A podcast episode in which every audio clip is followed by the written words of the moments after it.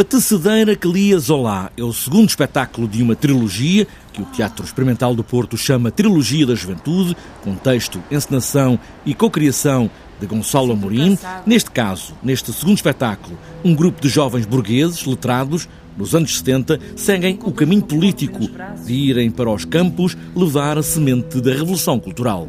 A tentarem realmente transformar um país, que é um país que sabemos que estava em ditadura, existia uma guerra colonial, e a fazerem um pouco aquilo que os, nos ditos uh, países ocidentais uma parte da, da juventude estava a fazer, portanto era tanto em França, Alemanha, Estados Unidos, muito na sequência também do, do maio de 68 e de, de, todas as manifestações contra a guerra do Vietnã.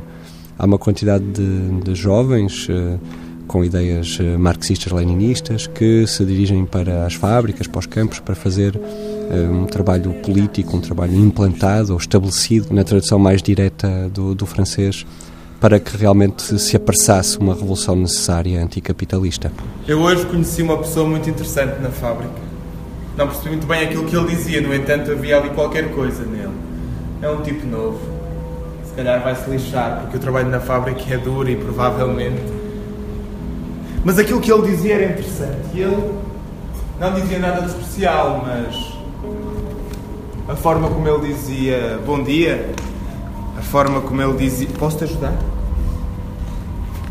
A forma como ele dizia. Se calhar fiz um amigo hoje. E coisa mais preciosa não há. Tudo se passa nos anos 70, mas tudo é visto a partir deste ano, agora e aqui, diz Gonçalo Amorim. Esta trilogia tem sempre um, o ponto de partida é sempre 2017 e esta comunidade artística que está aqui a trabalhar em conjunto. Portanto, eu, os atores, o Rui Pina Coelho, toda, toda a equipa do, do Teatro Experimental do Porto.